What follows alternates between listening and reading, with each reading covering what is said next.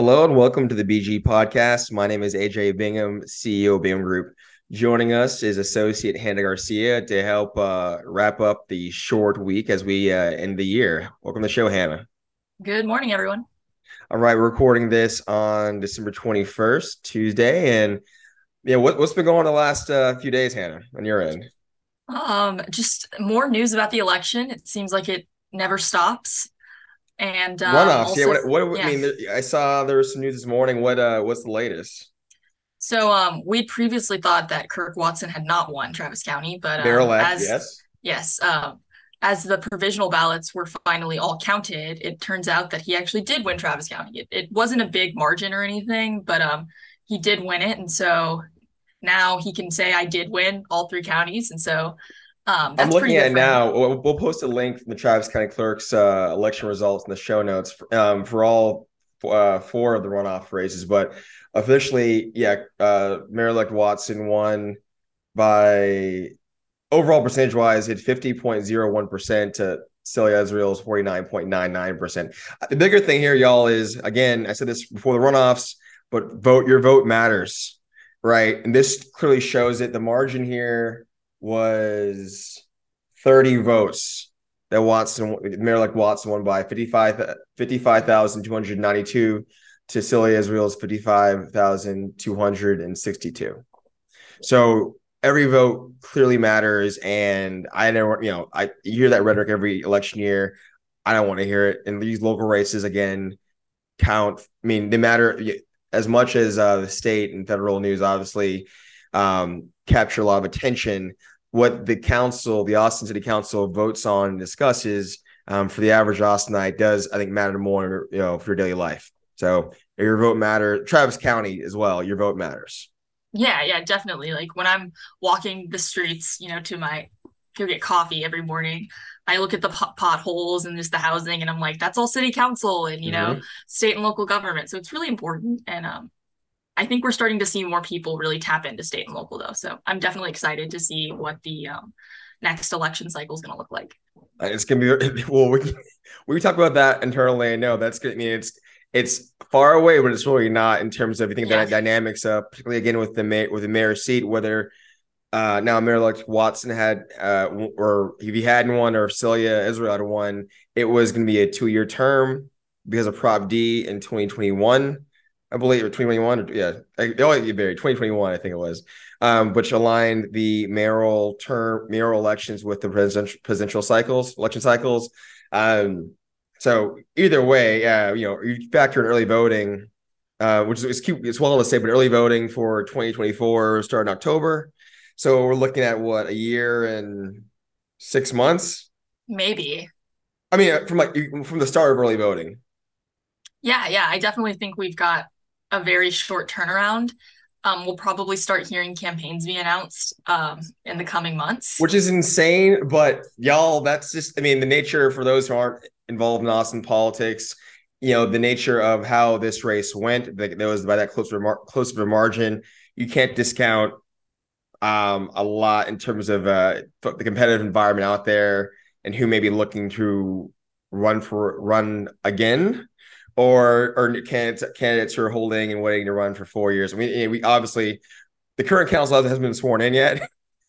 So a lot going on there, but I, a lot's I mean a lot's happening now, right? And, you know, we look at the four, so the four council seats: Mayor-elect Watson, um, D three, D five, and D nine district, district districts. They're all they all well, the whole council gets sworn in on January sixth. So we're like what what like two weeks away from that, Yeah, right?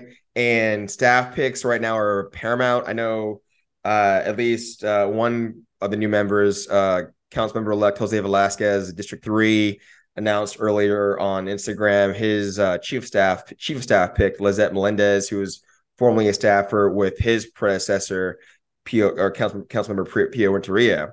Um, but again, staff for them and the rest of council, I mean, that's that's just top of mind now, right? You can be the most, you know, we've seen this time and time again. Obviously, it's it's your staff is is as important as the person that seat and driving your policy and executing it. So we'll be watching that continuously, and as we up, you know, and um, providing updates on the show and um, to our clients as well as those announcements are are made and then our announcements are are put out there, promulgated.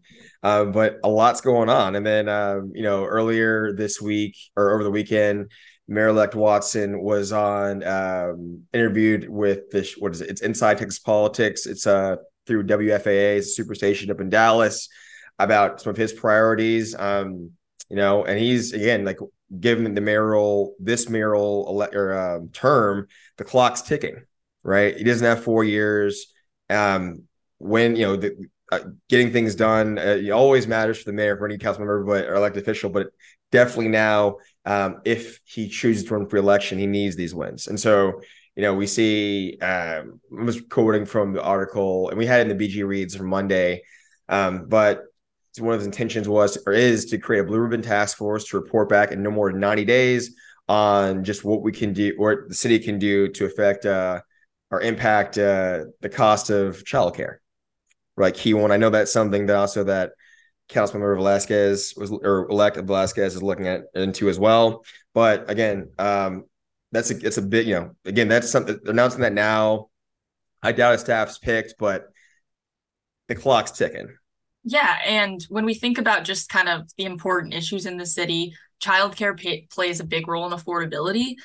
And so I definitely think that's a great, you know, issue to pick because it's going to help a lot of people in Austin. You know, even watching the um, Austin energy rate rate base rate um, um, increase testimony from a lot of citizens. One of the things that they they said was, you know, I'm paying this much for childcare, I'm paying this much for rent. I can't afford an increase in my energy. And so I definitely think that uh, this will resonate with a lot of Austinites and definitely show that, you know, he wasn't that different from, um, you know, Celia Israel. He definitely has a lot of the same values and he's going to, you know, um, definitely work with people that might have not necessarily, you know, supported him in the election just to get stuff done because he realizes how important and he does um, align with them. Mm-hmm. Very good. And then he was also looking at again reading the article, and I uh, we'll we'll post the the the the video. We'll post the article in the show notes as well, the article link.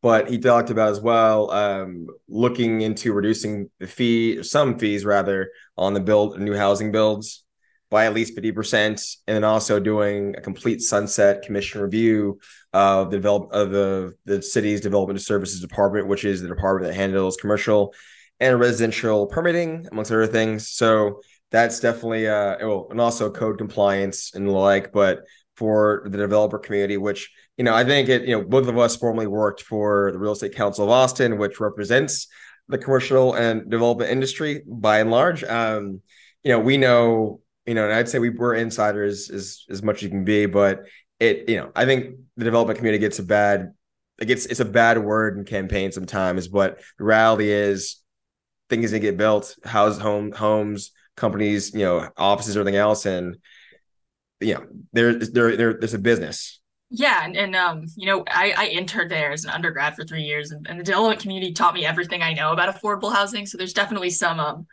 um, gratitude for them there. Yeah, I mean these folks. I mean, like you know, it's it's a it's a business, and like anyone else, they have a best interest in making the city great. And I don't know, it's like nothing's ever. We hear a lot of rhetoric all around. I mean, people like lobbyists too, but you know, people need us. So yeah. uh, uh, we do we have a function. Um, yeah, let's talk about you know, so swear again swearing in for the full council will be on on Friday, January sixth. Their first official meeting will be on work session on January twenty fourth, a Tuesday, and their first official voting session will be on January twenty sixth, that Thursday. So it's some exciting stuff in kind of on the on the near term horizon. And um, again, for all the folks, you know, we we see we saw a lot of different promises and and positions on the campaign. All the all these folks coming together now, or all these council members coming together now um, with Watson, Mayor-elect Watson, uh, Watson at the helm. Um, well, well, we'll see how all that you know susses out in, in real time.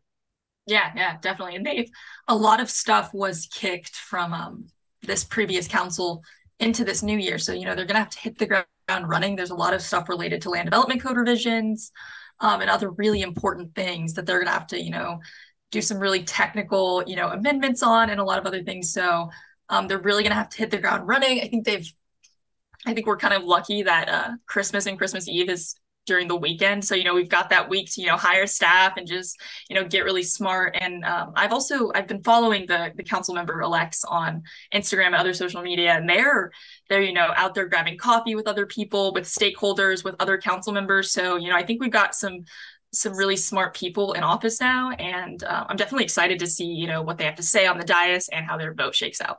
Mm-hmm. And then, you know, we'll talk about this as well. Again, we're recording this on a, on a Wednesday but we have, or I'm sorry, yeah, it's a, yeah, it's a Wednesday. I need some coffee. Um, but for those, you know, we have a, a, big winter storm coming through, uh, predicted to hit sometime tomorrow, Thursday. And, you know, obviously for those of us who were in Austin the last several years, Winter Storm Uri is still fresh in our minds. And so I want to remind y'all, uh, definitely get to HEB, Trader Joe's, Randall's, or else and get what you need. Yeah, we don't, we'll see how it shakes out, but better to be prepared than not. Um, and then obviously, uh, I, I, mean, we're talking about the the, uh, the winter shelter audit too, right? Let's talk about that. Yeah, and um, so um, they uh, city council announced that the winter sh- winter storm shelters were going to be activated. However, we're not going to know information about you know like when they're going to be open and a lot of really pivotal information for people who need those to get in there until tomorrow. And you know Thursday, it's already going to be it's I mean it's already super cold. Like, you know, I'm born and raised in Texas and like I don't want to go outside at all. And no. so um I can only imagine what other people who are, you know, having to either sleep out there or, you know, um having to wait for bus stops or maybe they don't have the electricity to um, support their entire family.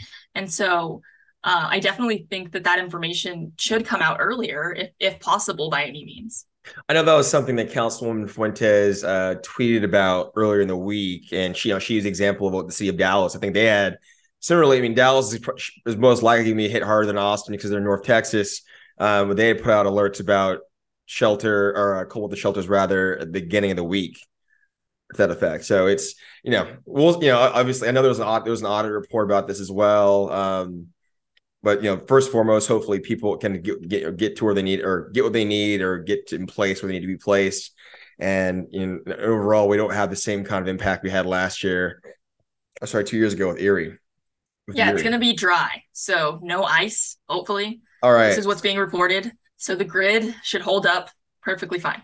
Excellent, excellent. And we got we got we we got guarantees from ERCOT and PUC and the governor and what else was he? So you know, we're all we're all uh cautiously optimistic. I think. I, I, don't think they would come out so publicly and say that it wasn't going to fail because if it did fail, that would be really awkward for them. So, mm-hmm. um, so honestly, in this environment, faith. in this environment, even if it did, I don't think. I mean, when it came into brass tacks, given all everything else that happened this, this year, right, and all the kind of you know, I'm not gonna get into that, but a lot of all the issues we had, and not you know, well, I'll bring it up like Uvalde, right? I mean, I would say that didn't really no one really lost well no one at the the ledge really lost their jobs over that. So you know i don't i don't i don't think it would i mean unfortunately i don't think it would it should but i don't think it would ha- anything would happen. Yeah yeah. We'll see. Hope but that we don't want any of that to happen at all. Yeah, so yeah. you know we both we're both in the downtown district uh hannah and i as well. So no. But i'm planning on on being locked down yeah covid style I got my my essential supplies. I'm ready to go for that Friday and just you know have have uh, some Charlie Brown or something else like that. So, all right. Uh, anything else you want to cover today? Uh, I think that was it. It was a pretty light week, um, or short week. It wasn't very light. There's a lot mm-hmm. of news, but um, yeah. Everyone have a happy holidays and stay safe in this cold weather.